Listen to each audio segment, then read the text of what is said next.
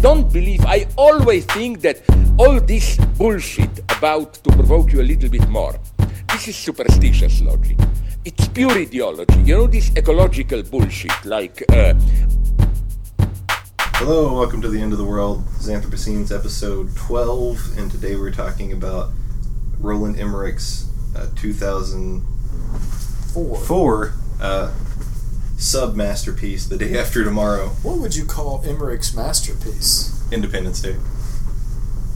Did Without do, question. Did he do the sequel? I don't know, actually. I, I'm, I respect I mean, you more for that. Probably. Um, what else Yeah. did he do? a bunch of Maybe we talked about a bunch this. of high budget stuff Yeah. that doesn't He's matter. no he's no Toby Emmerich. I'll, I'll say that. Who's Toby Emmerich? It's probably someone. It's probably his brother or something. It's that name you always see on credits of movies. Well, uh, okay, so I brought up his filmography to, to see what he did. Universal Soldier, Oh well, yeah. Tom Berenger, great Classic. Uh, the 1998 Godzilla, Oh with god. Matthew Broderick. Um, Puff Daddy was that uh, soundtrack was spot on though. When he totally fucked up Kashmir. with Jimmy Page's permission, though, he was in the music video for it. God damn it. Money talks, man. Uh, he also did 10,000 BC and 2012, which is another movie we could do at some point. Yeah.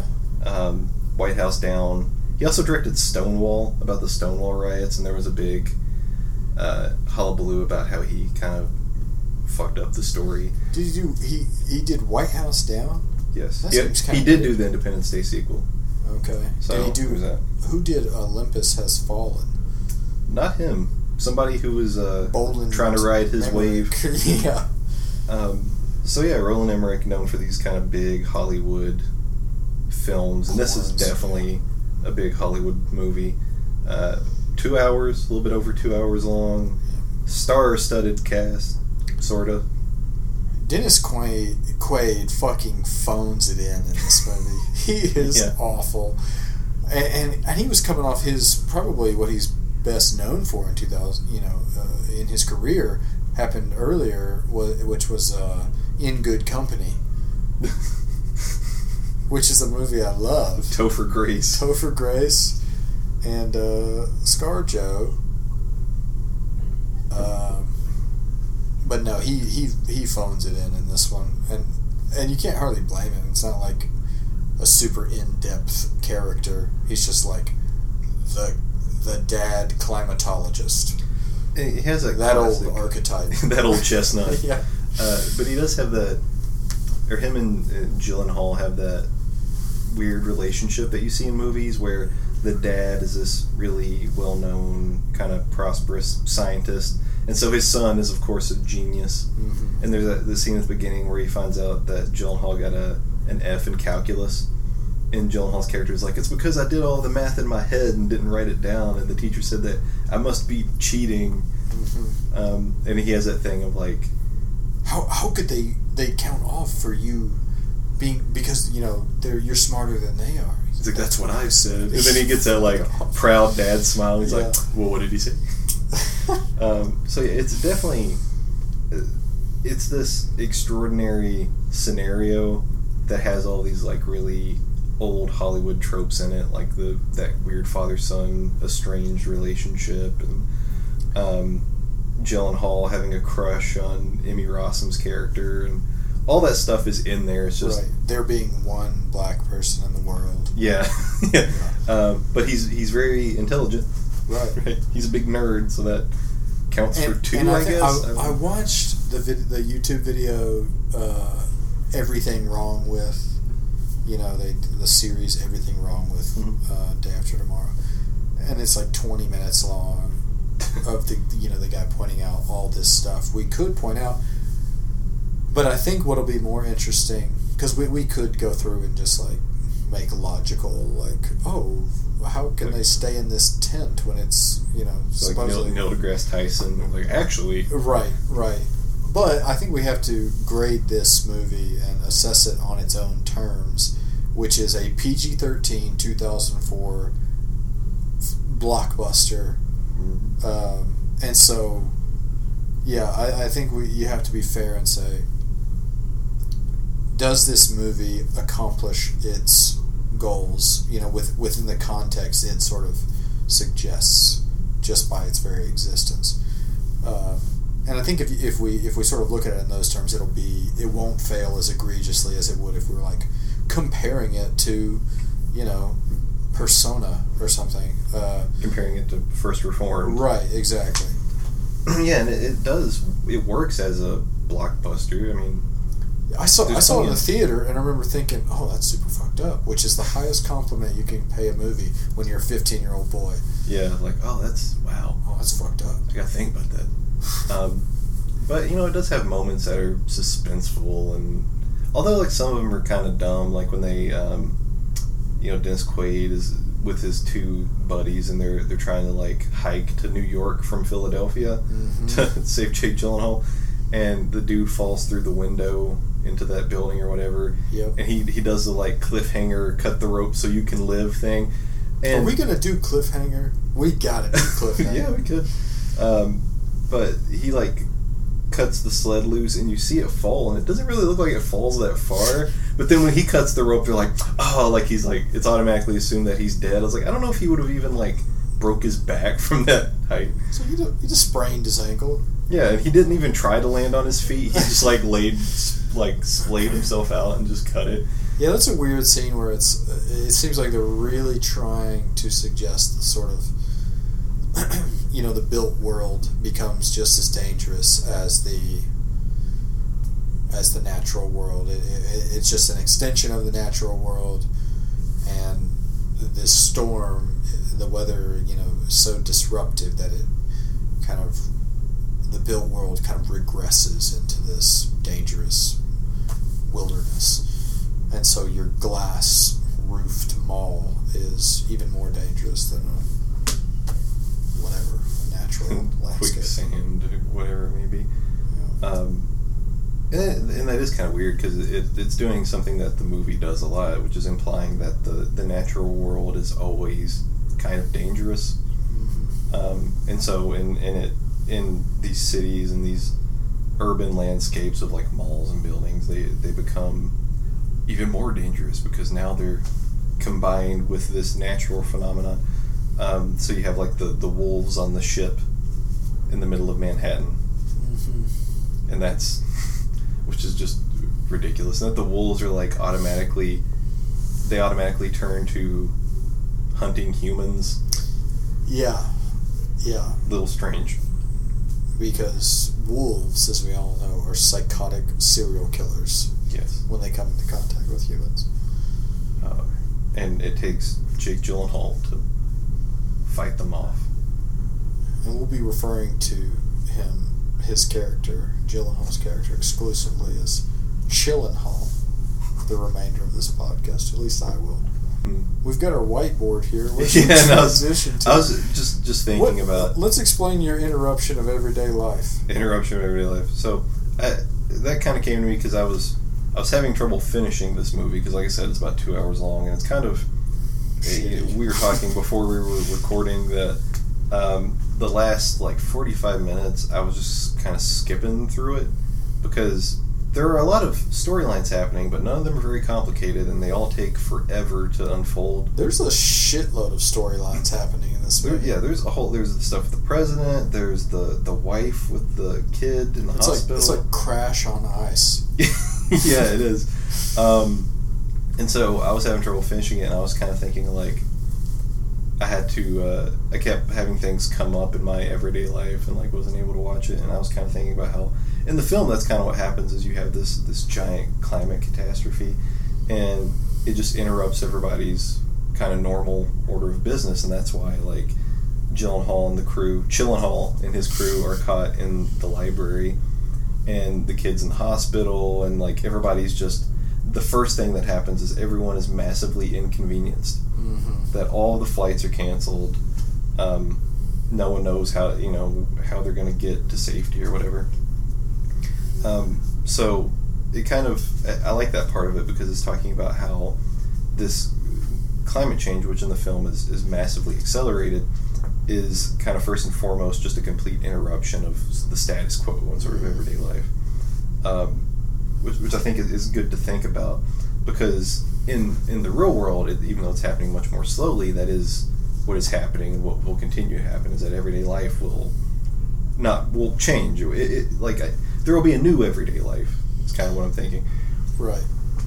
So you have like To the point where you it makes you wonder: Will people even recognize it as new? yeah, because we'll have time to acclimate to it. So. Um, It- Acclimate. so uh, you'll have you know in a couple of generations people saying well no one lives in that part of california because it's always on fire and that's just how it is Right. As if we've always lived in the castle that, that sort of Yeah, stuff yeah. um, and it'll just become the new normal in a lot of ways Right, and that's what makes me. I think I mentioned this on an earlier episode where it makes me kind of skeptical of claims that a lot of a lot of thinkers make about uh, climate change. That they say that there will come a time when we look back on climate inaction and think how egregious and how how could we have been so stupid. But I think that a lot of their other thoughts suggest otherwise. That it, it will become so integrated that it'll just be normal and we won't we won't uh, in a way there won't be anything to deny in the future because it will be so immediate and ever present that it's it'd be like denying air you know there's no point in denying something that you that's so integral that you don't even acknowledge its existence you know because that's not in question so I, I don't think there will ever come a time where there's not you know, where there's people repenting of their former denialism because it, it will just find new sort of, it'll find new normals over and over and over. yeah and uh, at the beginning of william t Vollmann's no immediate danger which is a volume one of his massive carbon ideologies project he's writing it the whole thing addressed to a future person of saying you know here's how we thought during my time. Wallace Wells like uh, alludes to that book. Yeah, and and it's really interesting because he he'll say things like, "In my day, I could wake up out of bed, turn to my night table, and turn on a lamp, and it would be illuminated, and then I could go to the sink and turn it on, and water would come out." And he's like, "To you in the future, this sounds like fairy tale. This sounds impossible." Um, but during my time, it was completely normal. Um, so it's interesting thinking about that stuff in, in terms of, of deep time, or at least deep in the sense of looking ahead, you know, 50, 100 years, Mm-hmm. that kind of stuff. And uh, stuff that, you know, uh, the generation after us will kind of slowly start to see happen. Um, and I think part of And and I don't think that's, I don't think that's that sad. No, I think I think it's incredibly important in a lot of ways. Like it, it's kind of vital for humanity to keep existing. Well, we were we were talking. I can't remember what led us to this, but we were talking about Disney World not that long ago, and how in, in a to a certain status or, or type of parent, it becomes a sort of marker of status Yeah, and like you feel like you are not a good parent unless you take your kids to Disney World. And all that's really saying is that that is a marker of normalcy or something. Um, but if you can sort of take a step back from that and look at it in context and say, this is kind of insane that this is expected and like Disney World by any sort of uh, standard should should you know should probably not exist. Um, Yeah. It's just the product of this insane wealth that is the Disney Corporation, um, and so you know it, it's not sad if you can't send your kids to Disney World no, um, to a place that shouldn't exist in the first place. It's not sad if you can't have exactly what you want every second of the day. Um, it, it only seems sad um, juxtaposed with you know what we call normal, and it's not normal at all. Yeah. So uh, something that comes to mind that it's it's a smaller example, but I think it also works is that you know we're recording this as the the Game of Thrones series finale is is airing or is available. Um, and that fact alone is enough to make most people be like, "Oh my God, why aren't you watching?" Um, but just the fact that this Game of Thrones finale is kind of one of the last, or I guess the most recent version of a kind of monoculture, you know, water cooler television thing. Yeah. Um, and because of that, everyone is assuming that everyone else is up to speed on it, right? Mhm. But that also is implying that like those people have access to HBO or to some sort of HBO Go, HBO Now account or something like that. Um, so there's a lot of there's a lot of barriers you get to before you get to someone having seen every episode and Right. knowing all the characters and stuff like that. Um, so it, you know that's part of the, the kind of zeitgeist right now, but it's by no means a, a normal thing. Right, and, and I think you're getting at there the sort of cultural subjectivity of normal.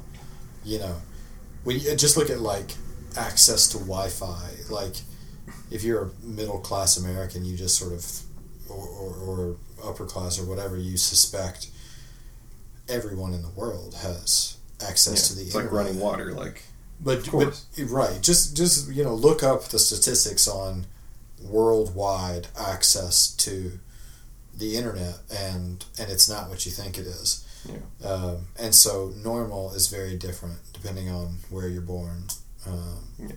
and who you are. So because most of it's going to be cellular data anyway. It's not even going to be Wi-Fi because you know a lot of barriers with infrastructure and just not having access to things like that.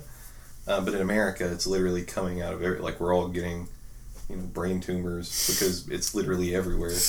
yeah, Um, yeah, So, yeah, it's interesting to think about um, what normal will look like in the future as opposed to now. Because right now it's kind of, I I find myself a lot of times during the day just thinking about how ludicrous something is, like Disney World or like the whole Game of Thrones thing. Well, in, in that vein, I think the oppressiveness of the availability, the sort of overwhelming availability of good, like seductive, just like very good entertainment is is very strange. That like the fact that it's normal right now for there to be say eighty TV shows that are worth your time. Yeah, You know, that's yeah. that's insane. and it's it's sort of objectively untrue, right? Like there aren't going to be eighty shows that you're going to love all of Right, them. right. And but so- but there are 80 shows that have put millions and millions of dollars into their production. So they're like, I mean, making a sort of wager, a bet on the fact that enough people are willing to invest their time in this many shows. It sort of makes sense when there's three channels, yeah, you know, but when it's when there's multiple streaming services and cable, and and, and each uh, company is putting money into, you know, five or six or ten shows every season. It's just like, when the fuck are we supposed to watch all this? Do you think that's what everyone is doing? And maybe that is what everyone is doing. I don't know. Uh, it certainly is with Game of Thrones. And I don't want to, you know, come down on Game of Thrones. I'm sure it's awesome, or, or else people wouldn't watch it. But um, yeah, it, I all all that to say, I think one aspect of how strange our normal is right now is how um, how many options there are in terms of entertainment. It's it's crazy. yeah. And just to to do kind of an experiment with that, do, are you familiar with the show Homecoming? Is that Have you heard with uh, um uh, like the most famous actress in the world, Julia Roberts. Julia Roberts? Yeah, Uh, Have you seen it? I have not seen it, but I know I've seen the ads for it. So I, I like it's an Amazon original starring Julia Roberts, and she got like, unless I'm mistaken, at the time it was like the largest contract anyone's ever got for a, a TV or a TV adjacent show. And I started watching it randomly and and watched the whole season, and it was I thought it was a pretty good show.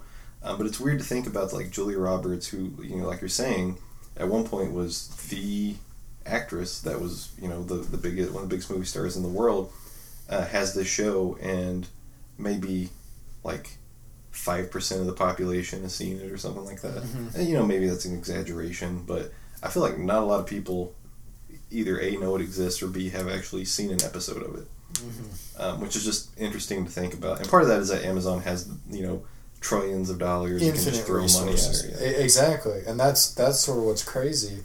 Another example of the I don't know we're, we're sort of wandering. off Well, yeah, we'll get back to the movie at some point. But but another example of this one that we've been talking about recently is the OA, which is Yeah. a, an extremely strange show, and and a show I'd seen the first I saw the first season of, and then just recently saw that there was a second season, and I thought fucking no one was asking.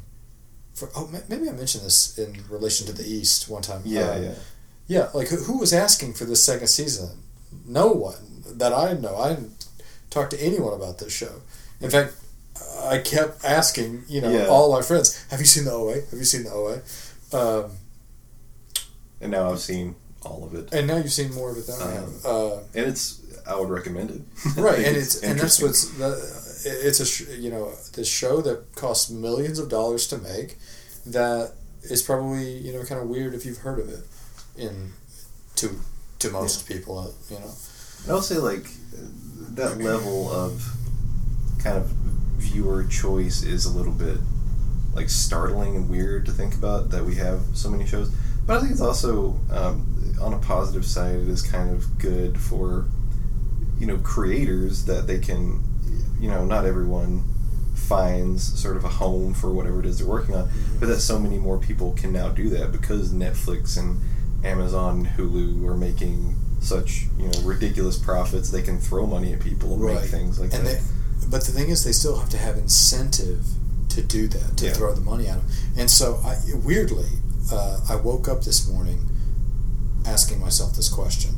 I uh, last night I watched one of my favorite movies, which I think I've mentioned on this show before, on this podcast before, is uh, Junebug. Yeah. Uh, 2005. It's directed by a guy named Phil Morrison, who's made like one other movie that no one's ever heard of. I, I think this movie is a fucking masterpiece. I think it's so much smarter than people get it credit for. Uh, and, and it's really about this uh, sort of liberal conservative tension. Um, but, but I sort of woke up thinking this morning if someone were trying to make that movie today, where would it be? Like, would Netflix pick up something like this? Would Amazon be able to fund something like this? And I, and I don't want to be one of these you know sort of old grumpy men saying uh, they don't make them like they used to. But I honestly don't think that that particular movie would find a venue today because there's no most of the artsy stuff that you see being funded by Netflix or Amazon or whatever has some sort of name brand recognition. Yeah, you had Amy Adams, but she wasn't that big of a star at the time. Yeah. Yet Ben McKenzie was the biggest star in that movie at the time from the OC. Uh, Um, and and the uh, Amazon especially will will fund a movie if the director has you know name recognition. You got uh, uh, Paterson, you know, made by Jim Jarmusch and that sort of thing. Roma. But who the fuck's ever heard of Phil Morrison? yeah. uh, Roma on Netflix, yeah. And so there, so there are cool, weird things being made and produced by these uh, streaming services, but but they're not really taking risks. Everyone's going to watch the new Alfonso, or anyone who cares about film is going to watch the new Alfonso Cuarón movie. If you're like me, uh, you're going to watch the new uh, Noah Baumbach movie, you know, that Netflix made, uh, the Meyerowitz stories. Uh, but but all the point is, all of those movies have director recognition. Who, you know, uh, you have this movie Junebug, directed by a nobody. Who's picking that up in 2019? I don't know. But I'm just really glad that that movie got in before uh, the uh, the big shift happened. Yeah, and even some of the smaller movies we've looked at, like with uh, First Reform, like Paul Schrader is kind of a known quantity. He can, you know, he has some pull behind his name. Right. Um, and with like uh, Night Moves, uh, I can't remember the director's name. Kelly Reichardt. Yeah, Reichardt. So she, you know, had made a few pictures and had built a reputation, so she Yeah. could get some funding. But even then, like the model of you make the film, you take it to like film festivals or whatever, and it comes out in a limited release, and then Right. comes out in home video or whatever is not. It's still around, but it's it's not gonna work. I would imagine as well as it could have in the Yeah. past. Whereas now, it's I would imagine if I were a director and I having you know knowing nothing about what that would be like, I would want to get whatever I was making on one of those streaming services first. Like that would be my alpha goal. Would be like I hope Netflix will buy this Right. and then distribute it. Um, but like I said, I have no idea what any of that looks like economically. I, I tend to. I tend to trust Charlie Kaufman, and he is weirdly one of the most pessimistic voices on on this whole sort of issue. Or, you know, gone are the days he says of. You know, he writes this, these quirky ass, super sm- smart movies, being John Malkovich adaptation, Eternal Sunshine, and they are brilliant and award winning and successful commercially, and then he can't make. Well, he make he gets money for Synecdoche, New York, and then you know this big shift to streaming happens, and he can't get uh, Anomalisa funded. Yeah. He had to crowdsource that shit. Like that to me, that's crazy. To have won Oscars and and clearly be one of the most talented screenwriters alive, to have to crowdsource your And it kind of it makes me, and this can maybe get us back to talking about the day after tomorrow. Oh yeah, which is why we're here. I But, forgot uh, about that. Um, but I don't. I wonder if the way that we think about movies is, and and I guess it would have to be, is different from how, like, younger people would think about movies. Like, uh, just through different means of distribution, different ways we think about them. Because just thinking about Charlie Kaufman, when I saw that Charlie Kaufman made a movie, a claymation movie, or stop motion or whatever it's called, um, and it's about this weird thing. I was like, that sounds awesome. Like I, I'm excited about that. Like, it, but I could see some people seeing that and and thinking like, what the fuck is this? Like, it's it's is this a kids movie? like, what the hell is Right. happening? Um, and part of that is like the context, but another part is just like when it just pops up on Netflix and you've never heard of it, you might watch it for like ten minutes and be like, "This sucks," and then turn it off. Right. Um, Well, because you didn't have to go to the video store and rent it along with maybe one other movie. It's Yeah. sitting there a click away along with eight million other movies. You know, uh, it's Yeah, a like- totally different thing. going to the to the video store and being like, "Oh man, I hope they have it," but you got there too late, and it's like all the new copies all have checked out, checked yeah. out." No, uh, I gotta wait till next week to watch it. Right. Uh, Corey, our friend Corey, and I were talking about. Um, I, I was at the the local library last year, Limeball Library, and their DVD collection is fucking amazing. They've got like the Criterion and like I mean everything. You know everything's free. Just check it out. And I thought, had this been here when I was a kid, I would have seen everything that I ever wanted to see. And then, uh, you know, I went home and I was I was on Kanopy, the streaming service Kanopy, which is the best one that I know about, and it has you know everything has Criterion. And I thought, had I been 14 years old now in 2018 19, I would have seen everything. But then you sort of I sort of sort of check that logic like if it's that available is it the same amount of sort of alluring?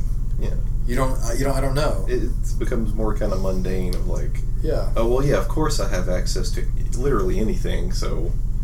But but like a, a film buff you know 15 year old will never today will never know the joy of like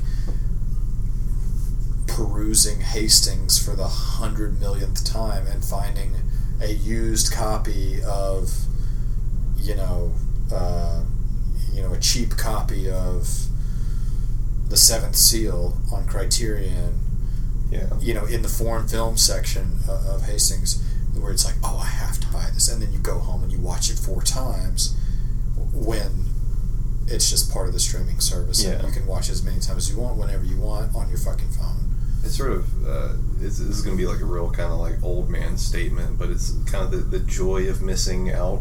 Sort of, you have FOMO, right? The fear of missing out. But I think there's a kind of a joy. There- in- there's a in JOMO. missing out. Yeah, if you don't automatically have everything you want all the time, that then when you get it, you're like, oh my god, I found this. Right. Right. Um, so, yeah. Anyway, that to get back to the day after tomorrow. Um, not a film that I would have ever been like, oh my god, they have the day after tomorrow. I did. I did see it in the theater when I was whenever when it came out. So I guess I was like seventeen or something. It was pretty kind of ubiquitous. It was just kind of all over the place. It was a big deal. It was a big release. Yeah. I remember it was one of the go-to films for my high school teachers when they didn't want to teach. They'd be like, chemistry teacher would be like, "We're going to put on the day after tomorrow There's or no- October Sky." Yeah. There's no sex. There's no. You know, there's not a lot of cursing or anything. It's just it's safe. There's some real like violent deaths, but that that's about it. Well, this is America. I mean, on. Um, so It's good old fashioned fun. so that was our kind of everyday rant. Uh, one thing that we've already kind of mentioned a little bit is how uh, we've talked about slow violence, and that's Rob Nixon's whole idea that a lot of environmental violence is hard to observe because it happens on such a drawn out scale.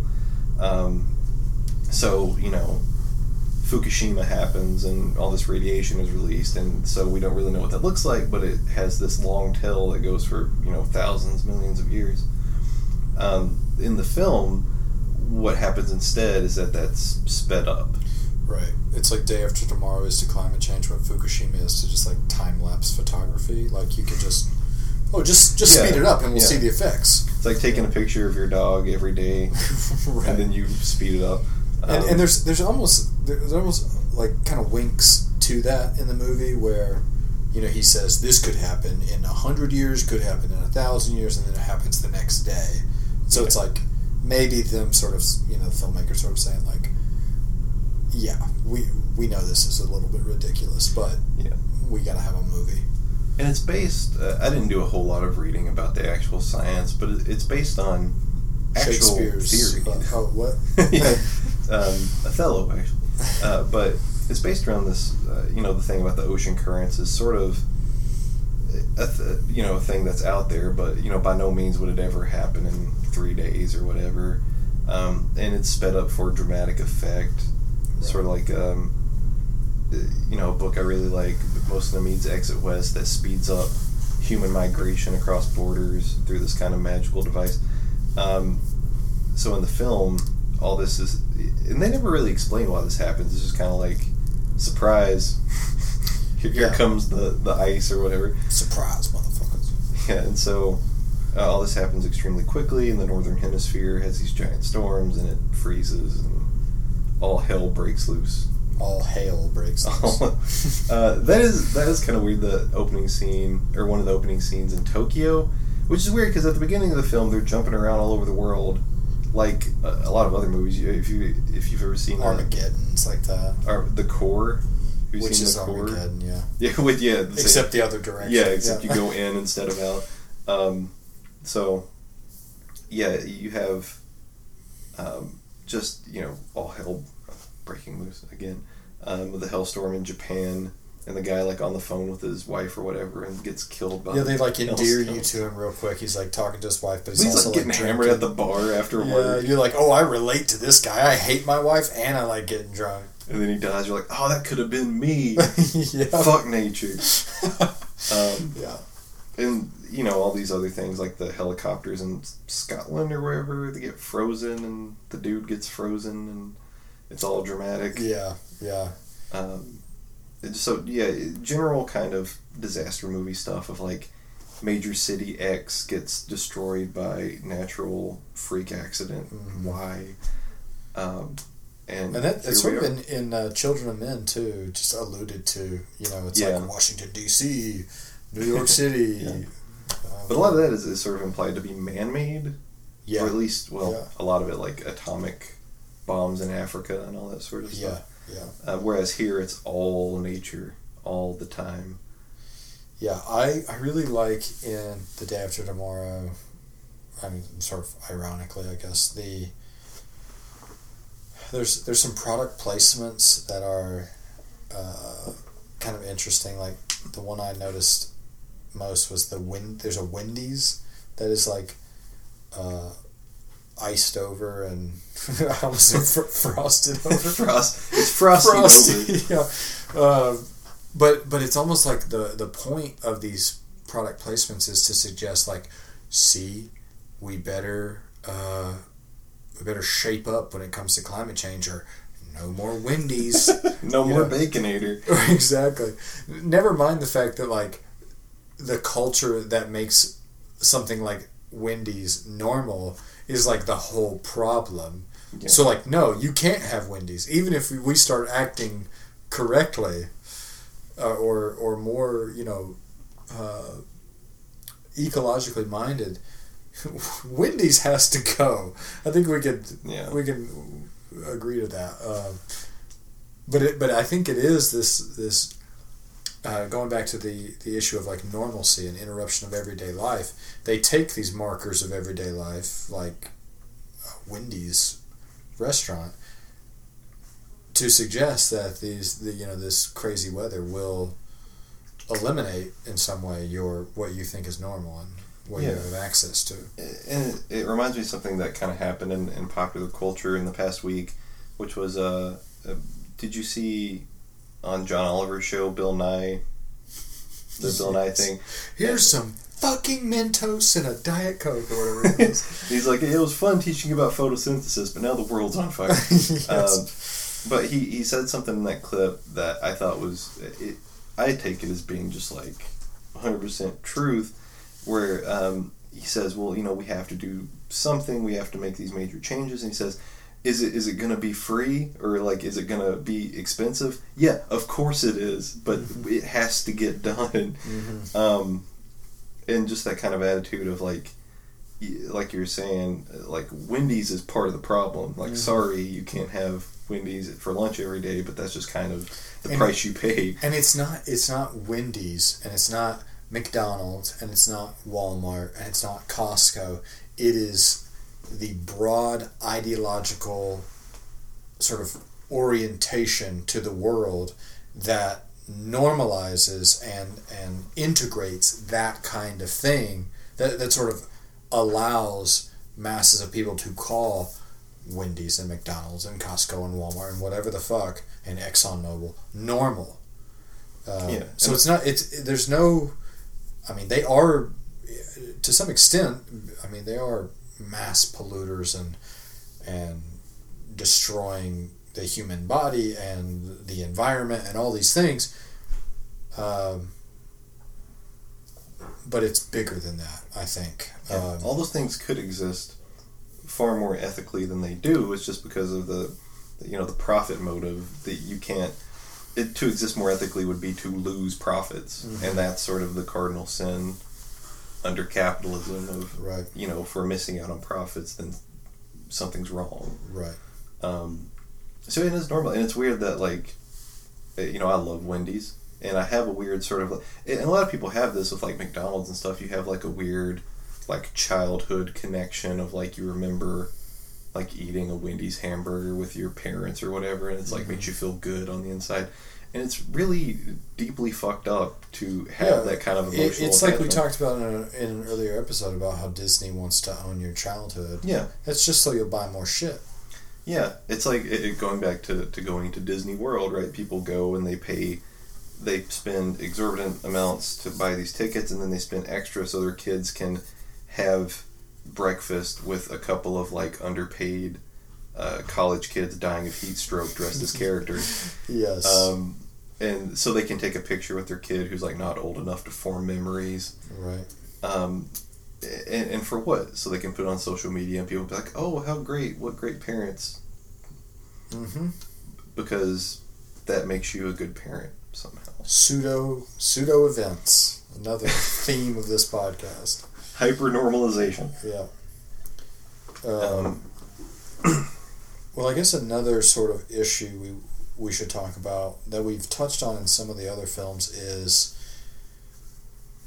the sort of dialing it up to 11 in terms of the theme of man versus nature where it's like nature capital N is just like this fucking beast this monster attacking humanity which I believe starts with good intentions but kind of subverts itself in a way where it create you know it, it sort of creates take day after tomorrow for example when you have this like cold this encroaching you know in quotes cold sort of chasing the characters and, Yeah. and for some reason the doors yeah, our, the door stops the it. like what the fuck uh, anyway it, it's seen as this other you know this this thing beyond humanity is sort of encroaching on them. It's chasing them the way a tornado comes after you or a you know a rabid dog chases you or a wolf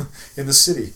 Um, and and so while while the movie you know clearly has good intentions about bringing environmental concerns to you know large number of people's minds that sort of uh, representation of nature as this wildly other thing encroaching upon us really kind of just it, it, it kind of just strengthens this age old binary of man and nature.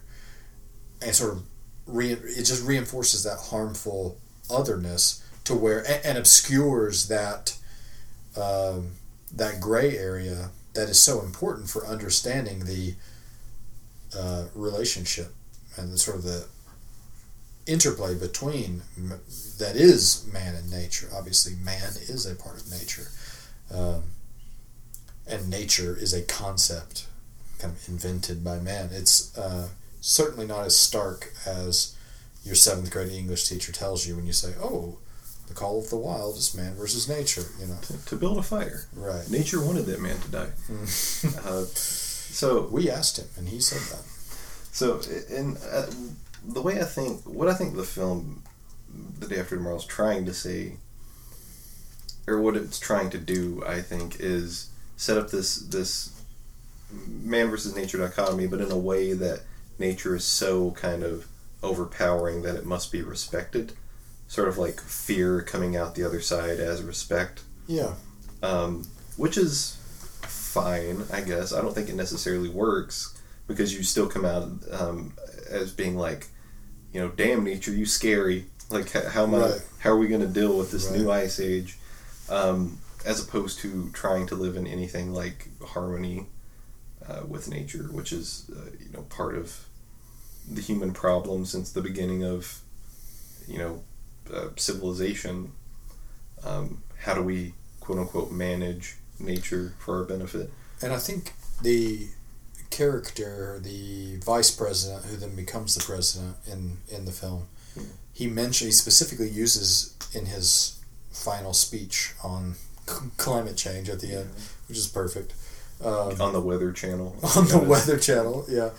Uh, he uses the word humility in his speech, and I really, I dug that uh, because I think that again we keep bringing up the idea of dominion in this podcast, and I think that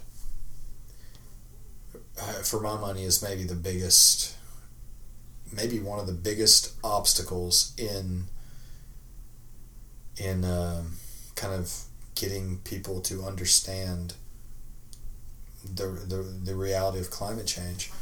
Um, breaking down that, you know, seemingly unbreakable fortress of ideology that is sort of religious, the religious idea of dominion.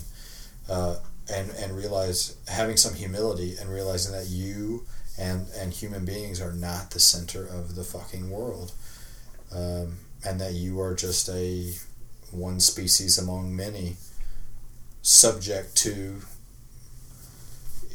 In the case of the film, the wrath.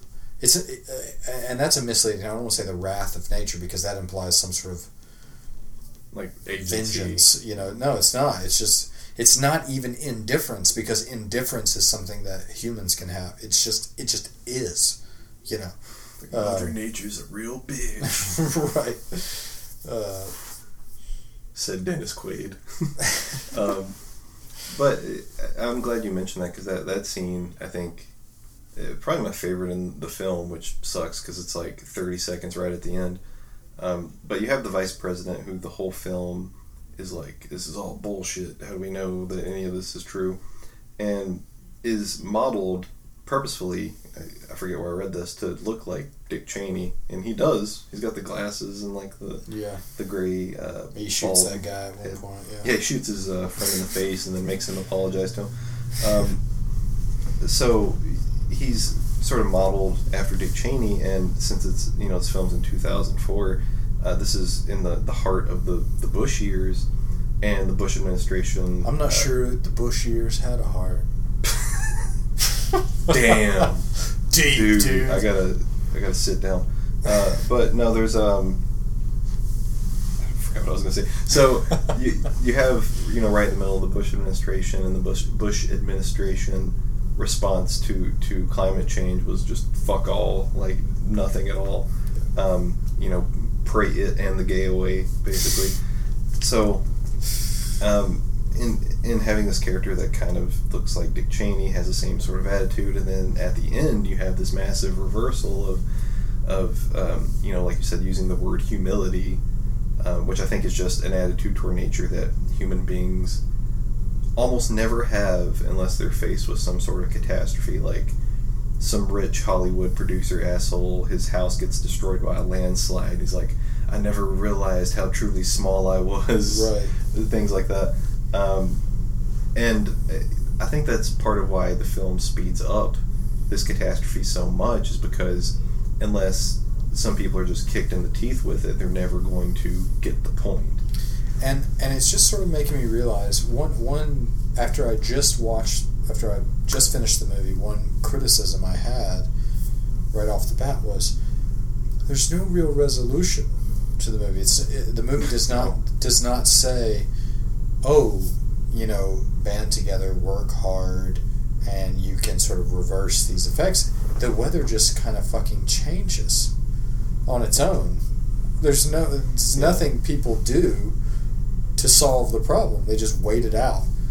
Um, and so, but in light of this sort of conversation we're having, it's kind of nice. It's sort of there's nothing you can do uh, except understand your humble place uh, in the world, and you are at the mercy of forces larger and more powerful than yourself. Um, which, uh, again, just in that context is good. In the in the larger context of climate change, um, I think it's not enough. You know, the big message of the enlightened in the day after tomorrow is to hold tight. You know what I'm saying? Gyllenhaal, Ch- Gyllenhaal is screaming for everyone to just stay where they are, not do anything, wait it out, which he gets from his, you know, Yeah. his expert father tells him that. So the the people that know are just telling everybody to do nothing. But Dennis, Dennis Quaid meeting with the president, he says, "Well, we have to evacuate, you know, these states." And the president's like, "Well, what about all the states above that?" And he's like, "They're already gone," or something Right. like that. Like they need to pray or whatever. Um, so yeah, there's a whole attitude of just like writing it off and being like, "Let's just everyone relax and hunker down, and hopefully you'll survive." Uh-huh. Um, And so and so that could be playing into the humility theme. But if you read it in another context of like, uh, what I was saying is that it's not enough. I think in reality, it's not just about waiting it out. It's not just about doing nothing. It's about actively, proactively changing the negative behaviors. It's not about just not having negative behaviors. It's about having positive orientation. Yeah. And just to, talk about the the narrative scope of the film a little bit, you touched on this a little. Um, so when we were talking about Children of Men, I was talking about how I was really into the, the world building that they did and, and creating this, you know, London of this uh, future that's so dark and dystop- dystopic and all that sort of stuff. Uh, I can never decide if I want to say dystopic or dystopian. I don't know what the difference is. whichever one you prefer. That's that's the I one I'll leave. Uh, so there's that, and I was, but you know, you can kind of forgive not learning a whole lot about that world because the narrative that you're in with uh, Theo and and the the first pregnancy in however many years is the most important thing going on in that world at that time.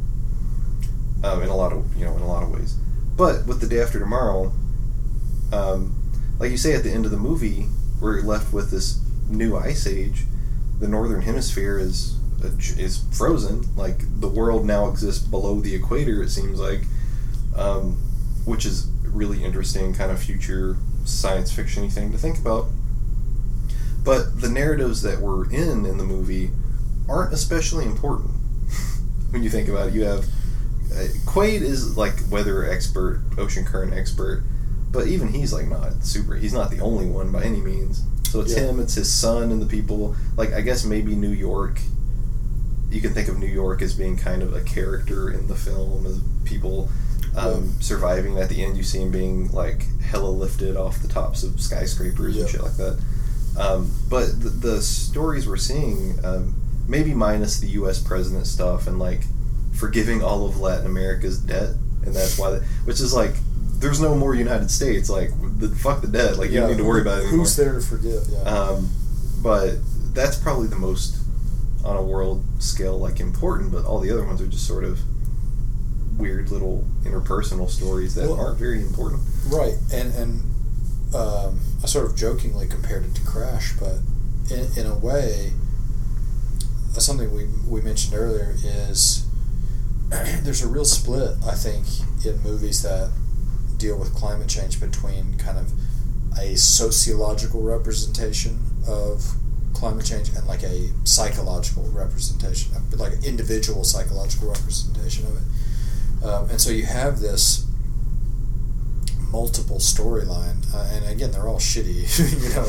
But you you you'd have uh, Gyllenhaal and Dennis Quaid and his wife, and then the president, and then these people, these scientists in the Arctic, and the astronauts, you know, who are safe and just hanging out, just sort of watching hanging it out. go down. Yeah. Um, so you have all these different storylines, and in a way, it's a little bit admirable, and it makes me think about something you and I have discussed before. Is it? I think it's discussed in uh, Slow Violence about. Well, it's discussed in Slow Violence and in The Great Derangement. What Ghosh sort of criticizes in in uh, a sort of normal status quo definition of the novel, this sort of trope that he calls individual moral adventure. Um, is this in the Great Derangement or Slow Violence, or is it both? Because it's making me think of I don't remember. Nixon's critique of uh, John Updike and Updike's conception of the novel. Uh, I'm pretty sure that Ghosh talks about it. I, I know Or, Ghosh talks know, about individual moral adventure, so may, so maybe there's some overlap there. Uh, but the the point I'm trying to make is that I mean, as as clumsily as it does it, and as you know, the dialogue is just you know not believable or anything. But that's not the the day after tomorrow is not trying to be a psychologically insightful film the way Night Moves or First Reformed might be trying to be, and it are in a lot of ways. Um, it's trying to represent huge swaths of people, uh, and, and that's why it has these multiple storylines. And and I think if you read Nixon, you read Ghosh, you can sort of see why, uh, as shittily as it's done in this movie, it is an admirable attempt to escape the sort of solipsism of uh, uh, uh, you know subjective psychological representation. Because in a way if that's all that there is in the world of art in the world of culture it, it creates this inescapable subjectivity. And it's just like you're just you know you get artists and filmmakers who are just representing the way some white guy feels about things like who who cares? But in the day after tomorrow you have you have a the, the subject is social. It is political. It's not trying to it's not really trying to connect with you on a psychological level. There is no real entry point for you. Um, the way there is so clearly in First Reform. Like clearly, Toller is your you get insights into his mind and you sort of identify with him. And there's there's none of that, and that's fine because this movie is about a social, an environmental problem, um, not necessarily about a psychological problem. I mean, obviously there are psychological aspects to this problem, but that's not what this movie is about. And so, and so, it's not a fault of the movie for for being sprawling. Uh, Yeah. Um, yeah, and so you have that kind of, and I think it's important to delineate between being a sort of uh, individual kind of internal psychological narrative and being just like completely navel gazing about it, right? Because mm-hmm. First Reformed, we're in Toller's head and we're seeing things kind of more or less through his eyes, but it's not, you know, vapid or, or you know, th- there's a lot of depth there and a lot of kind of universal ideals that we can kind of get out of it. Right, an individual is an embodiment of really. I mean, the metaphors he he's kind of embodiment of the earth, and so it uses an individual to tell a much bigger story. Uh, but yeah, I, yeah, I think you're right because like Ghosh's point is like. Uh, his critique of Updike is, you know, Updike sort of says the novel should be an individual moral adventure. It's about one person's journey and the shit they learn along the way. And he says that in an article where he's critiquing the novel Cities of Salt, which is a sort of. I think maybe you've read some of this book, but I, I haven't read this book. Uh, but it's a sprawling kind of sociological. Um, uh, and I, I think Ghosh says kind of a. In some ways, it feels like nonfiction. It's so like sociologically informative Yeah. um, as opposed to entertaining. Uh, Yeah. And so Updike is critiquing, and saying that's it's not, it's not even really a novel because it's not about it's not about uh, one person experiencing obstacles and overcoming them, which is such a boring. I mean, that's it's fine if that's what your book is, but to limit what a novel is to, to that is just kind of strange. Yeah, and with the, the parts of Cities of Salt that I've read, um, it's there are characters and there's plot and all that, but it, it's kind of written in a almost kind of documentary style. Like you're you're seeing these large things kind of unfold, and it's about you know the discovery of oil in in Saudi Arabia and you know the British coming in and trying to take it into the society that um, you know, in those areas was very kind of insular and very kind of tribal, but they also, you know, were used to traveling in caravans long distances, and they had these, um, you know, sort of sets of, of uh, values and, and ways of looking at the world that come into contact and clash with these sort of Western European ideals of like we got to get this oil out of the ground because we need it to, you know, fuel war machines and we want to make profit off of it and all that sort of stuff. Um, so, like you were saying, in a lot of ways, that's you know vastly more interesting to me than you know Rabbit Run or whatever. Whether or not Rabbit Angstrom, you know, gets to fuck everyone he wants to. Yeah, which is like that's cool, right? But and I, you know I like plenty of stuff like that, like um, Portnoy's Complaint by Philip Roth, which is very much a kind kind of Yeah, yeah. one man's uh, journey to fuck everything that moves. Um, you know, I, you know, I love that book and I've read it a couple times, but at the same time, to you know, I don't need to say that that that Updike's critique of what a novel is and that is stupid and short-sighted and is, is discounting a lot of really great uh, writing that doesn't fit into whatever he thinks the novel is and Right, even even some canonical stuff. You look at like the like Sister Carrie and things like that is so sociological, Yeah, and like who, who would say that that's not a novel? You know. Uh, Yeah, and some people say that's more important, right? So we, uh, when we were doing There Will Be Blood, we were talking about um, Upton Sinclair writing Oil in the Jungle, and he's he's writing novels, but he they're not individual moral adventures. They're sort of sociological. Um, exposés. Yeah, I mean, yeah. of trying to sort of point out and in some way work towards solving these societal ills, Right. um, which I think is a lot of people would agree that's very important. Um, so is it more important that your novel have a realistic sou- sounding narrator who has real life things and you write what you know? Because you know, I took a lot of creative writing classes in like undergrad, and you hear these cliches over and over again of like only trouble is interesting, right? If your story doesn't have a conflict, then it's not a story. And one of them was always uh, write what you know. Yeah. So if you don't know something and understand it, don't write about it. But that's kind of boring for one. Um, and also, like in a lot of ways, that's how you get to know something is you're writing about it and you're trying to explore it in those different ways. Um, so you know you don't know what a social utopia looks like, but that doesn't mean you can't dream one up. You can't try to explain one to somebody. Yeah, it's almost like right what you know is hopelessly naive in its assumption that you can know anything. you know, yeah. it's like, like what do I really truly fully understand? write write what you don't know because that's your only option. That would be my uh, advice. Yeah. Otherwise, what are you going to write about? Like, then you do get these navel gazing novels of like, I only know what it's like to be a white man with this set of values and this set of urges and these goals. Um, and then and then it's boring as all hell Mm-hmm.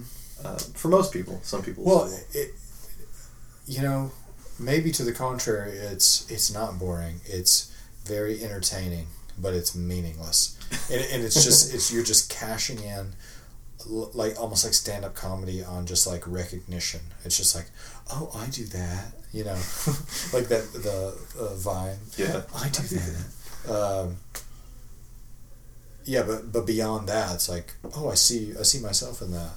So, uh, wouldn't it be more interesting if you sort of uh, learned to see yourself in another context, uh, or had to sort of problematize your own conception of yourself? Wouldn't that be a more uh, interesting experience rather than just having your experience affirmed and bolstered and And You know, echoed back at you over and over and over again. right, right. Um, This makes me think after tomorrow. yeah, this makes me think of Girls for some reason.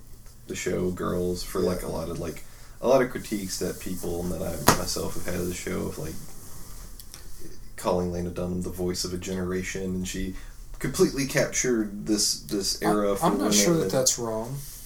She's the voice of a generation. Now, whether the generation has of a segment of a anything of to say, yeah, yeah. right? Um, and that's why you know labels like that are inherently dumb, like the Great American Novel, the voice of a generation, all that that sort of shit. Anyway, a movie that's not uh, a voice of its generation or the Great American Novel. Uh, Roland Emmerich is the voice, the voice of a It- generation. you know, it, and so I say that, but Roland Emmerich, his films have made shit ton of money. I mean, this and also Independence Day, yeah, which you know came out in was it 96, 97, something like that, and uh, you know had Will Smith and Jeff Goldblum and all this, and, and made all this money. Had a sequel for some reason, like two decades later. Um, but I remember, you know, as a kid, so that movie comes out when I'm like seven, and I think it's like the coolest thing I've ever seen. They blew up the fucking White House. It's amazing. Um, aliens, and fighter jets. Uh, so he's very entrenched in kind of the, the American zeitgeist of the past three decades, even though he's German. Is that right? I don't know.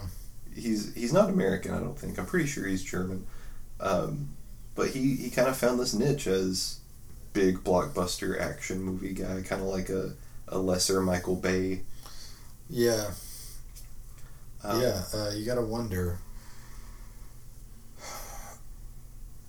Independence Day is certainly more more guilty of this, but this sort of conflating, uh, like we talked about a bunch with uh, the Clint Eastwood auteur week. Hmm. um, this sort of conflating an Independence Day of like patriotism with these larger, sort of clearly political issues. Um, I, are, is there are there a shitload of uh, American flags in Day After Tomorrow? I can't remember. Seems like the type of movie where there would be. I don't remember, but it's a very kind of American centric film just because we're following the president and you know all the characters we care about or are supposed to care about are in Right. not only in the United States but in big cities, right? In New York City. Yeah, which uh, is something we mentioned and we've got written uh, on your whiteboard here is at the end this interesting kind of inversion of what what will be the reality, honestly, of, of climate change is, uh, you know, between the first and third worlds, where at the end of uh, the day after tomorrow, you have Americans uh, moving south. The the final address from the now president on the Weather Channel is coming from Mexico, um, and so all of America has either died from this catastrophe or become a climate refugee. Um, and again, I think that fits with the theme of humility, but but it is interesting, like I said, because the most vulnerable areas of the world are the poorest areas of the world, Yeah. and and likely, in a real world scenario, the refugees would be coming from the poorest places. Yeah. And, and it's kind of that's something the film does is kind of clever is it it flips that reality like you're saying and so all Americans have to go to Mexico and I assume you know people in in Asia are going to India or Africa or wherever they'll be heading. Um, and so you have that that that reversal happening and what stuck out to me is in that that address when the the now president um, says is oh they've shown us great hospitality and I am you know eternally grateful for it or whatever. And it kind of makes you think about in, in real life where that kind of climate refugee exodus is going in the opposite direction like away from these equatorial places and and toward the north or toward the, the far south. And uh, the reaction from those governments is very much the opposite. It's build the wall you know send these people back keep them out that sort of stuff um, and just kind of the like patriotism mixed with this like rabid nationalism and chauvinism and and selfishness ultimately um, is kind of depressing. So at the end of the day after tomorrow, when it's this hopeful note of like, it's okay, Mexico let us in, like they, they've got our back, and they, knowing that in, in real life, it's like so far from the truth of, of what is actually occurring now, um, and even in like Children of Men, where you have all the Fugees being rounded up, right? Yeah, in cages. Yeah. Um, so, yeah, it was, it was interesting to, to see that and to think about what it will look like to have climate refugees being turned back or rounded up or whatever it may be because you know it's it's on its way um, I remember talking to a, a class once about Bangladesh and how it'll be one of the countries hardest hit and already is and so you have Dhaka in Bangladesh it's home to these millions and millions and millions of people one of the most densely populated uh, cities in the world. Um, and before long it'll be mostly uninhabitable for a number of reasons. Um, so where do those people go? Right? They're displaced to where exactly? Um, you know i'm of a mind that to welcome those people in and, and work toward not fully integrating them but have them and their culture integrate into society and create whatever new forms might come out of that is you know i think it's a big opportunity and a big productive opportunity to have these kind of new ways of living, new ways of being in the world, new cultures, new sort of, uh, you know, diasporas developing. Um, but most people see that and think like, hell no, get these brown people out of here. Um, you know, keep off my lawn. Yeah. Yeah, it seems uh, I, I didn't it wasn't something I was conscious of before we talked about these movies. Um, even the ones I'd seen, how just how prevalent the uh, representation of climate refugees is. Um, e- e- and even if it's not directly depicted, it's sort of implied in a lot of these movies. Um, obviously, in day after tomorrow, Children of Men. It's maybe the maybe the I think we talked about how like immigration is kind of maybe the main issue of that movie. Uh, yeah, uh, I mean, along with fertility and, and that sort of thing. Uh, one one kind of small thing from the day after tomorrow that stuck with me that I, I can't really figure out is the scene where in, in the library and it's just some random guy. Uh, he's like clutching a Bible, Oh but yeah. it's clear that he's not a Christian. And then a woman asks him why he's clutching the Bible, and I think you get the impression that maybe she is a Christian. Um, and he explains that the Bible is like, you know, the most printed book in the world, most circulated or whatever, and so this this uh, representation of of the age of reason. The, it's the, It's the Gutenberg Bible. yeah, it's the dawn of the age of reason. The written word is man's greatest accomplishment. Does anyone buy that? I mean, I don't at all. White Like, to me, it to me, it feels like this weird attempt to to merge the Enlightenment and Christianity, which are very much at odds. Um, Yeah, it, I, I hate that shit. Like, I, it, this is it's related, but it's kind of tangential. Is, is this idea of Western civilization is sort of the home of all things good? Like that's where all of the good things came from. So right. reason and the written word and all this shit. So in the film, the guy's got the Gutenberg Bible and he's protecting it because they're burning books to stay warm. And he's like, I have to make sure no one burns this because it's, you know, a link to our, you know, amazing past in the West. And the girl's like, Oh, do you think God's going to save us? And he's like, I don't even believe in God, but this is a sign of reason. And, all. and so, uh, It's like no, it's it's really not. yeah, it, it's You know? and so on a few levels that's real kind of stupid. Where you have the idea, this whole idea of, of reason versus belief or whatever it would be, and then, Faith, yeah. and then also just the kind of Western attitude of like this is what's important, Mhm. what the West has accomplished. Like, never mind that you know we've been a we're in a forever war in Iraq near places that were literally the cradle of human civilization, and we've bombed the fuck It's out like, of them. oh, you mean the civilization that just led to this uh, imminent climate catastrophe? This is the one you want to hold you mean, on you to. mean the reason that, that led us to this point? Yeah, Right. great. Um, The, the, you're talking about the civilization that led to Wendy's? you know? that, that culminated in Wendy's. Yes. That was the height of human existence. Was It's the all chocolate down, frosty. It's all downhill from Wendy's. Yeah. um, yeah, that that Baconator? Just, Really? The Baconator. um, just you create a timeline that goes from like like Gutenberg through Rousseau and John Locke and all, yeah. Einstein, and then you get to the Baconator at the very end. Um, and yeah, that guy, those characters are not, they don't matter, right? Like that's kind of the only time we see them. Yeah, I think uh, that that YouTube video, "Everything Wrong with Day After Tomorrow," sort of points out he he says, "Couldn't this uh, dialogue have gone to one of the main characters? You know, some of the main Yeah, someone it's really we weird. care about a little bit.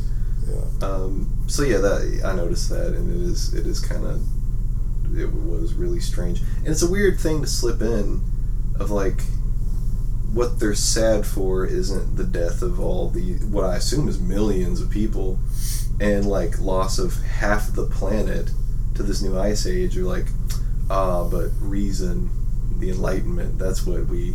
That's what we've lost. Yeah. And and this is a small thing too, but at the end, the fact that everyone that has been saved or that has survived is like top of skyscrapers. yeah. To me, it just made me think like, is the message like, oh, good thing we built these skyscrapers We've got these helicopters. and we have these helicopters? Yeah, because it's like, don't you see that these things too are part of the problem? Like the same the same sort of observations we were making about Wendy's earlier. It's like you can't dissociate, you know, these specific uh, entities from from the larger culture. Like they are manifestations of this culture. Um, but uh, helicopters is maybe a better example of than uh, than the skyscrapers. Um, and there's like a weird uh, subplot of like air uh, airplane travel being disrupted. You know, Gyllenhaal is all freaked out on the airplane, and the the one guy's like, Yeah.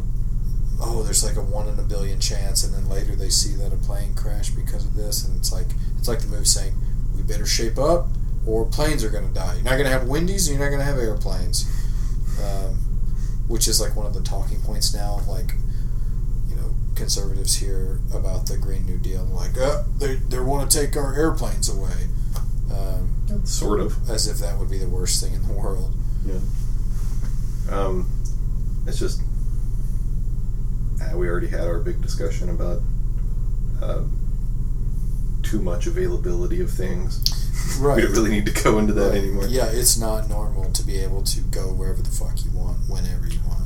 Yeah. Think about um, like the movie Up in the Air, where the whole plot is that he flies all the time, Mm-hmm. and how like the thing about like a future person watching that movie and being like, "What the fuck." Mm-hmm. um, so And he's sad. Yeah, he, he's sad about it. He can go anywhere in the world, and he's like, I don't know what to do. Um, oh, I had a thought. That's that's sort of what that movie's about in a weird way. Anyway, I'd like to read that book. Uh, the book's by Walter Kirn, Yeah. but I've never read it. Um, coping with climate catastrophe yeah, is another note we have. talk about that and adapting to it because I think that's.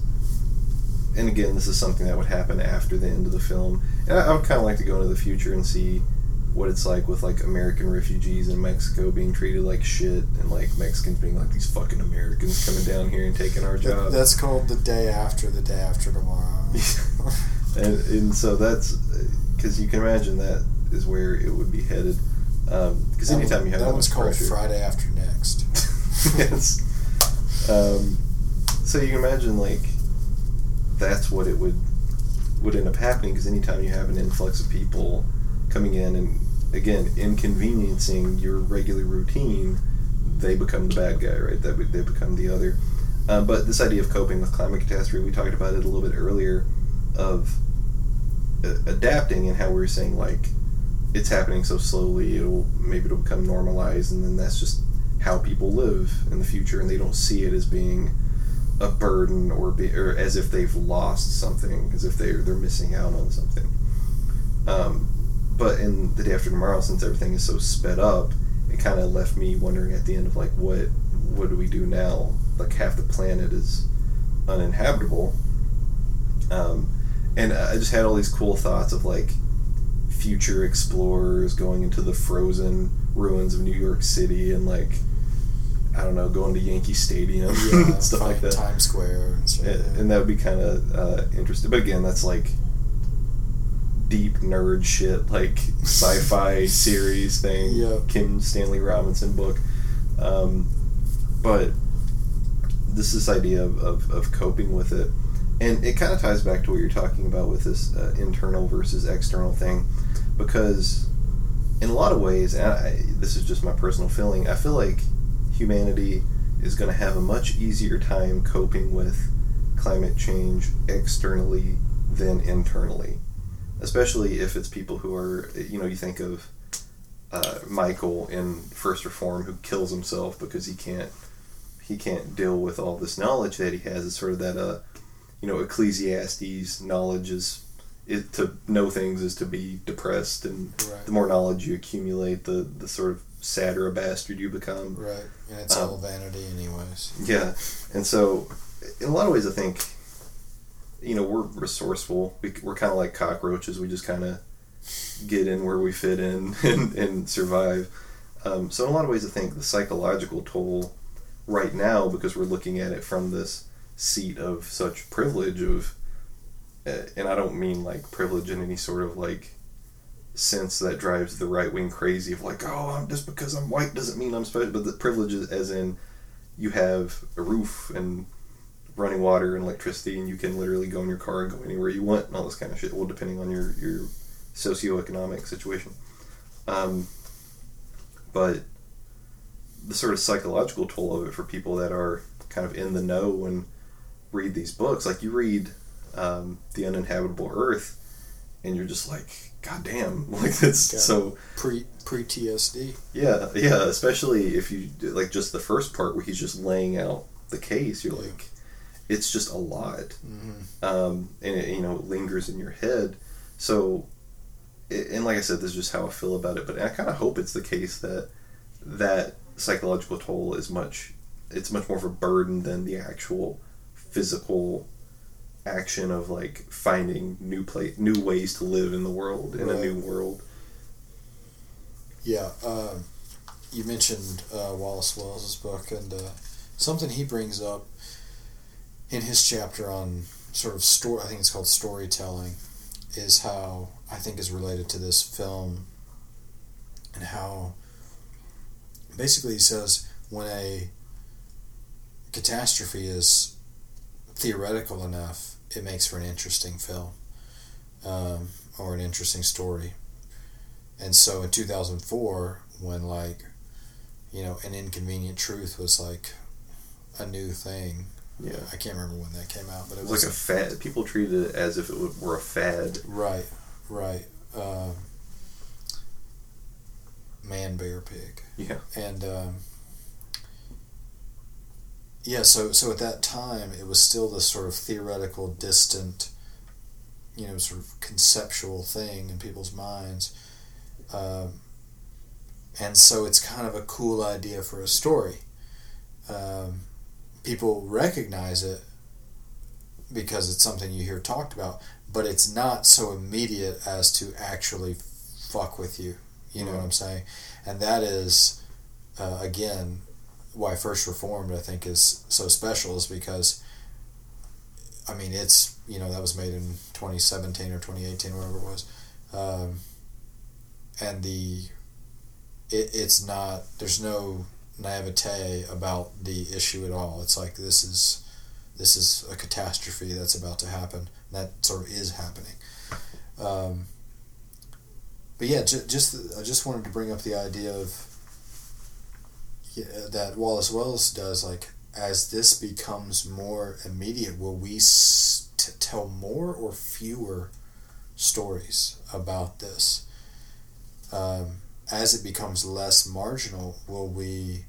Will the immediacy make us want to perpetuate these stories, or will it become normal and not even worth mythologizing in any way?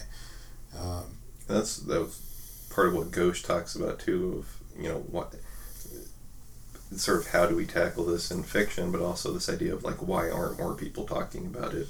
And why isn't it coming up in fiction more it- often? doesn't he say something about how there's been weather events in the last 10 years that 200 years ago, if they happened, they would have been part of the literature and mythology for for the next you know a couple hundred years we'd still hear about them wallace Yeah. wells refers to an event that some people believe is the inspiration for the uh, uh, flood story in the bible yeah, uh, and and how maybe there actually was this sort of catastrophic flood that gets passed down through oral history and then becomes, you know, the flood. Um, anyway, that that sort of scale of weather event is occurring all the time, and it's just like it's on the news for three days and then it's gone. yeah. So you have like in the I can't remember exactly when this was. I think it was in the early 1800s, maybe in the 18th century. Um, you have the the little ice age happens. And set off by like I think I want to say the eruption of Krakatoa was so massive that it created this this little ice age, and it comes up in the literature, and there are people in you know literary studies that look at you know writing from that period and try to see how it affected the way people saw the world and what they wrote about, like you were saying, um, and we have things happening now that, for all intents and purposes, should do the same. So at the turn of the millennium uh, in two thousand. Australia suffers this like apocalyptic drought that they still call the you know the millennium drought and it lasts for years and it's this terrible thing um, so you know it's it's like you're saying with the flood story it's almost biblical in its scope but it, no one ever talks about it. Um, and you know maybe in Australia it's different but I would say probably not. Like they're aware of it but it's probably not that big of a deal. To me, to me, it seems like the the real issue, in in a way, not to be reductive, uh, is globalization, and and thinking of yourself as as a member of the earth as opposed to a member of the culture because you know the bible is a very specific cultural product you know what i'm saying? It's the, uh, the old testament is the you know the jewish bible. Um, and so you know as technology's grown and we become more in quotes connected and and aware of things it's it's easy to you you can see how before that technology you could call a massive flood the flood Yeah. you know what i'm saying whereas now you sort of recognize your place and even if it is a you know you call an apocalyptic flood that's you know it's apocalyptic for one country uh, Australia's like, you call that a drought? right right and so we just our our minds are sort of conceptually so much more broader uh, now because we we've through technology have been encouraged to think of ourselves as like members of the earth as opposed to you know Tennesseans or, or, or whatever it is or Australians.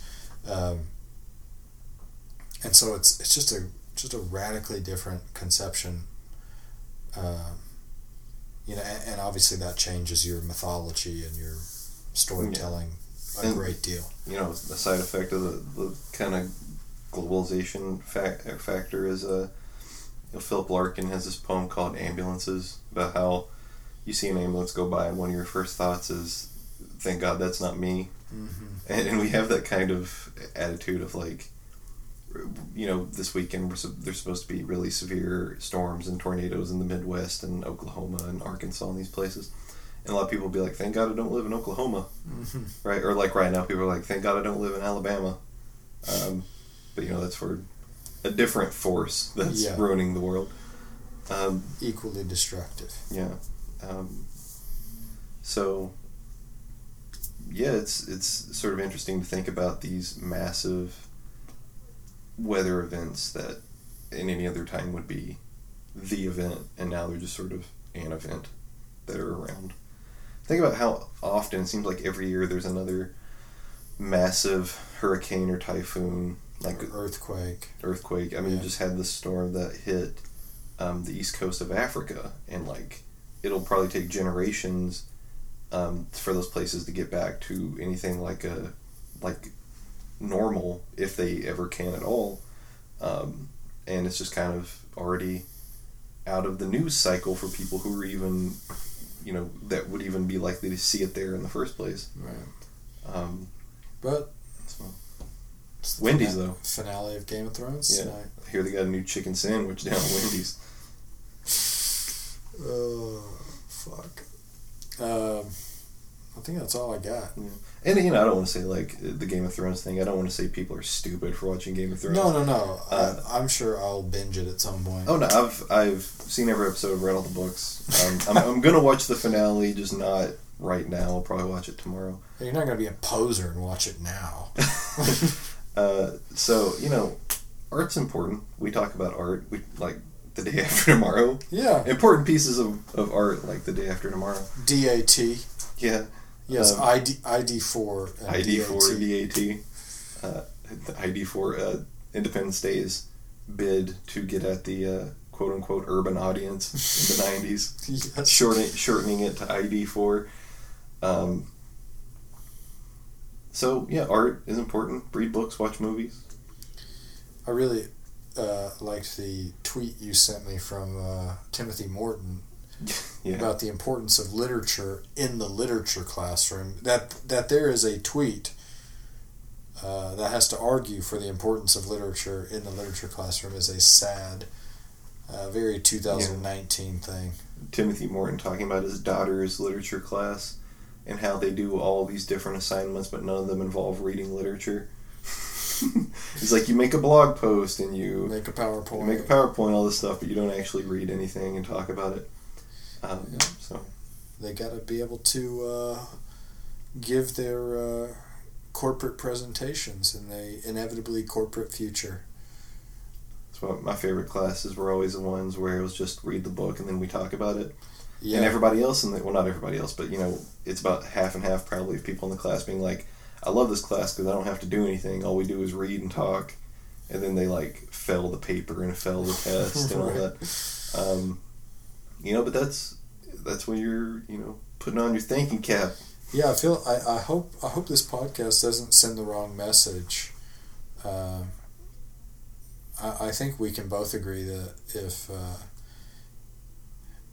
well, you read read fucking books. Like I, I don't want to be misconstrued as like watching movies is, is some sort of substitute for like environmental education because you can't really you, uh, you uh, it, it just seems very secondary to me you know what i'm saying Yeah. like you you have to you cannot rely on hollywood for some sort of education No, uh, and that's that's part of what we keep pointing out of like Hollywood either is uh, doesn't give a shit about these topics, or when they do tackle them, it's very clumsy, or they um, are doing so in bad faith, or whatever it may be.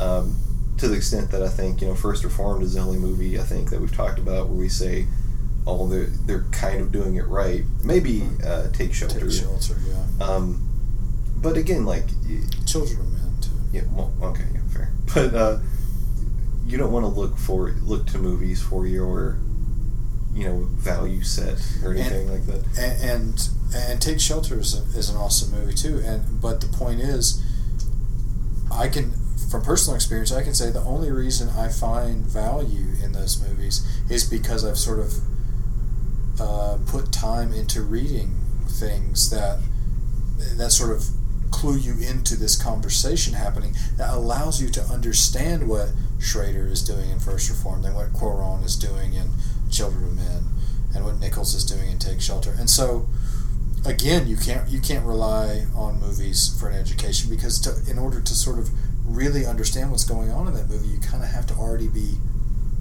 in tune with that conversation.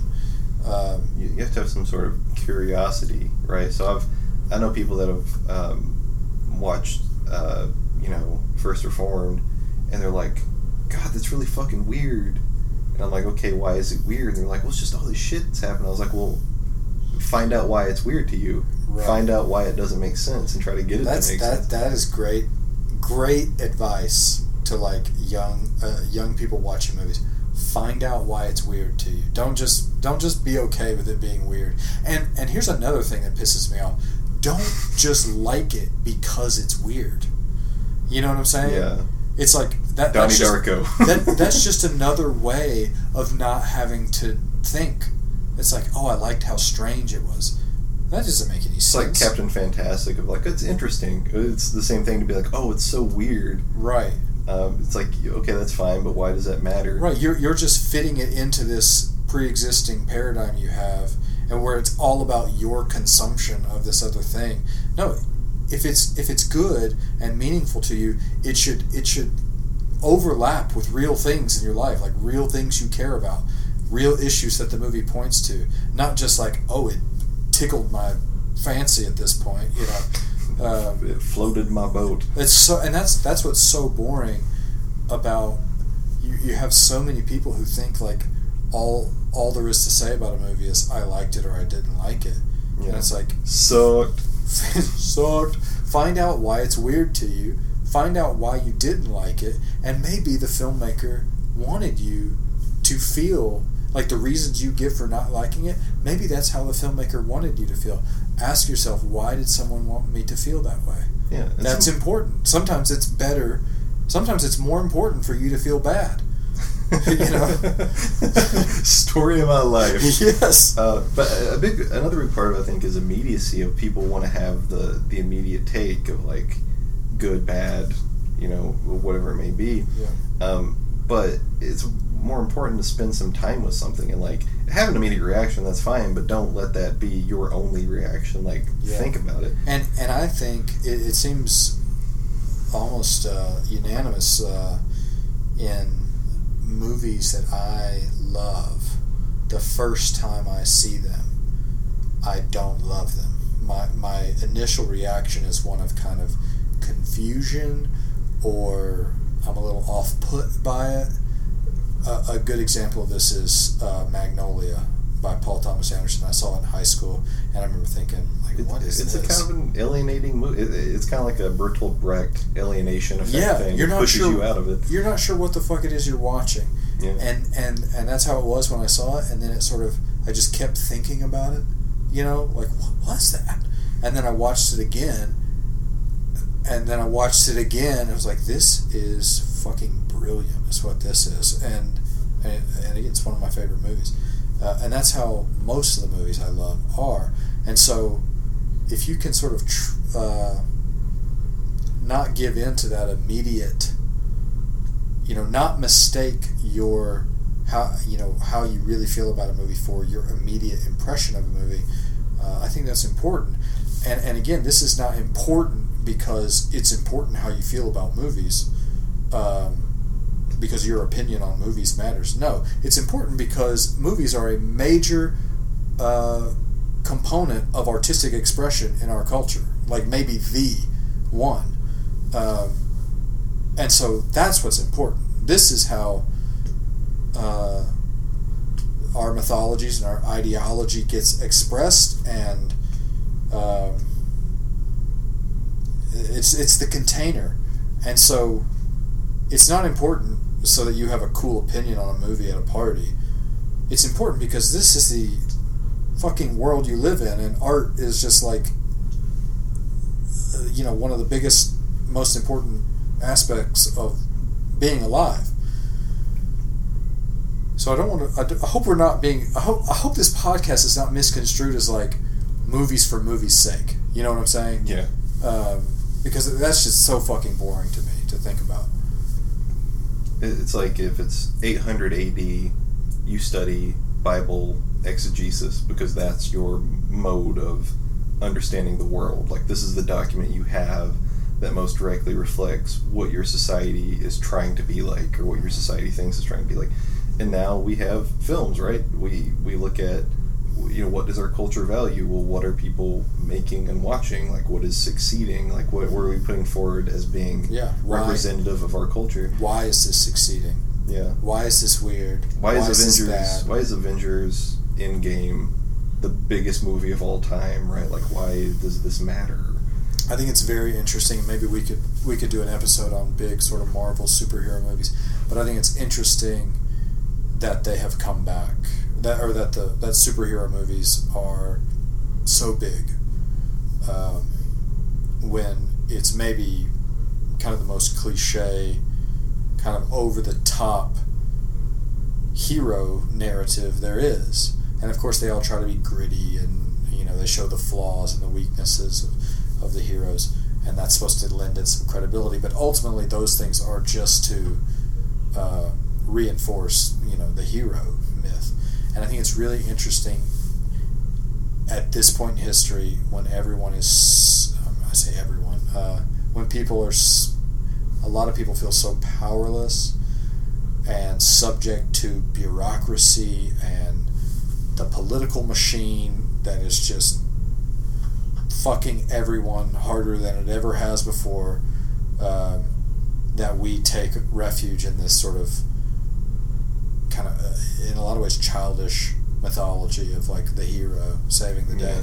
Um, anyway, um, all that to say, it's I think it's I think it's very important to to uh, watch movies and and understand them.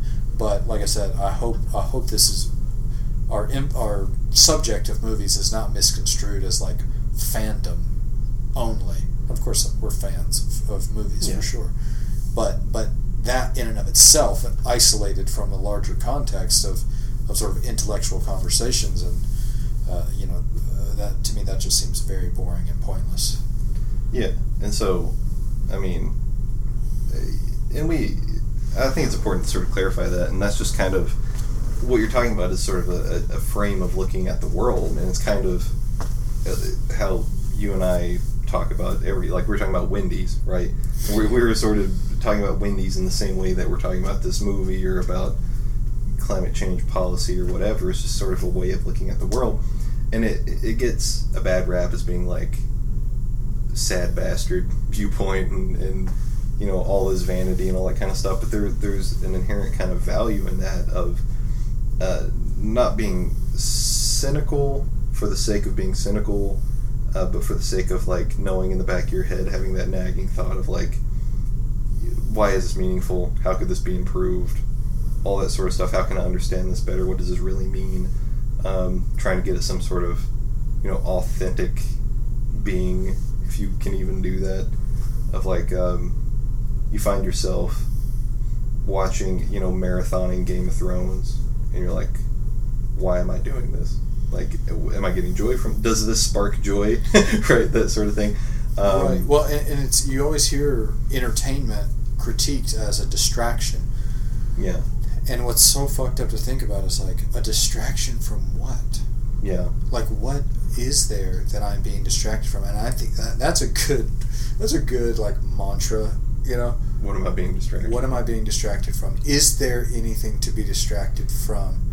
I think there is. And, well, and people will say, I like X because it's true to life.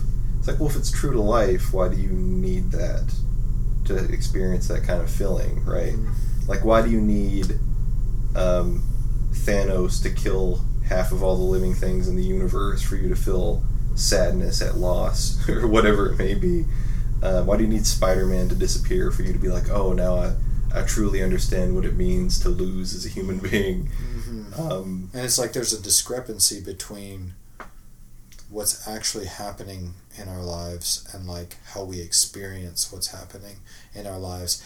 And that's what's so important about art is because art can kind of uh, put up you know a character's experience of life or what, what happens in a character's life in the terms of how they experience it.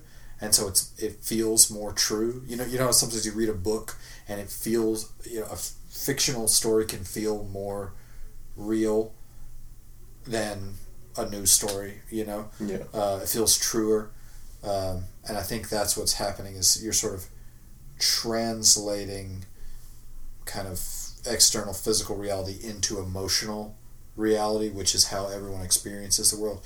Anyway, read fucking books. The end. And you know, it kind of ties back to the day after tomorrow because you know it's a perfectly fine movie if you want to watch it. If you're into action films, it's you know worth yeah, I saw it when I was 17. I was like, cool, and then I went to McDonald's. yeah. You know. Yeah, which is yeah, and then you went to Wendy's. Um, yeah. So yeah, I felt strangely compelled to go to Wendy's. so so this film has those kind of enlightening little moments, like the little presidential address at the end and stuff like that. But for the most part, it's designed to make you see this kind of everyman character of like, oh, I, I know what my relationship with my father is like. So when Jake Gyllenhaal and Dennis Quaid hug, then I feel warm inside because they're going to be okay. Um, but you know, don't lose sight of this bigger picture of what it's saying about. Uh, the earth and about yeah. climate catastrophe and how it's using that sentiment because i mean yeah i mean when something is so clearly sentimental the same way we talked about the dog in uh, american sniper yeah. sometimes your your heartstrings are not being tugged on sincerely you know they are being used to get at other things. And this is, I mean, surely to God, anyone who's listening to this gets this, you know. Yeah, but I feel like you know most people don't. Like, there's a lot of the emotional manipulation type stuff will just kind of fly under the radar, and it, it accomplishes its goal, yeah. um, or at least on first viewing, and then on a second watch, or after they think about it for a while, people yeah. will be like, "Oh, wait a minute, that was manipulative." Mm-hmm. Um, and I also think that sometimes that's done purposefully, but also kind of in good faith. So like later on, if we end up watching um, Okja, the oh, yeah. the Bong Joon Ho movie, um, that's got a lot of like emotional manipulative manipulative stuff in it, emotionally manipulative stuff. Um, and I've had I've heard people say like that's what they didn't like about the film. It's like I don't like how it was trying to get me to you know, feel this certain kind of way. And it's like, yeah, but it's doing it for a good purpose, I think. trying to push you in that direction. And it's doing it in a very kind of ham fisted way, but Yeah, sentiment is only bad when it's when it's done in bad faith to try to trick you into feeling it. yeah. Something wrong with Like, sentiment. don't you love America? right. Oh, if you love America, get out here and kill these brown people. Yeah, exactly. Um, so yeah, it's the day after tomorrow. Uh, we're gonna have a, a hard shift for next week. Uh, we're gonna be talking about 2011's Melancholia, directed Lars by von Trier, oh, uh, oh Lars von Trier. Um, so eh, pretty big shift. I might. You, have you ever seen Seeking a Friend for the End of the World? I have not, but I, I hear good things. It's sort of like uh, the Office version. I, I say Comedy Office version because Steve, yeah. Steve Carell's in it, but it, it's sort of a similar-ish storyline, but you know, way, executed way differently. Oh. But we'll talk about Melancholia, and um, I feel like a lot of these conversations will come back, especially this idea of dealing with the existential angst in the film, literally existential angst yeah. of uh, you know impending doom. Um, so we'll talk about that. Uh, we didn't really talk about it. We didn't have a show last week because Mother's Day kind of threw a monkey wrench into everything. Yeah, and I, we thought, sort of in keeping with the theme of m- m- Mother mothers, uh, we should skip. Or maybe I was just late and couldn't do it. No, and I was already kind of like doing a lot of other stuff, and so Will's like, "Oh, I can't make it today," and I was like, "Oh, that's fine." Yeah. I, I did not. I was not the least bit upset. I was like, "That's perfectly okay."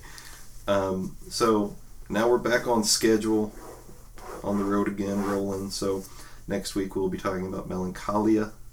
Same bat time, same bat channel. Uh, follow us at Twitter at Anthropod Tweets. Be available on SoundCloud, Spotify, iTunes. Uh, so get it while it's hot. And uh, yeah, Any Yeah. Parting thoughts. Um, do you know why farmers always win a lot of awards? Why?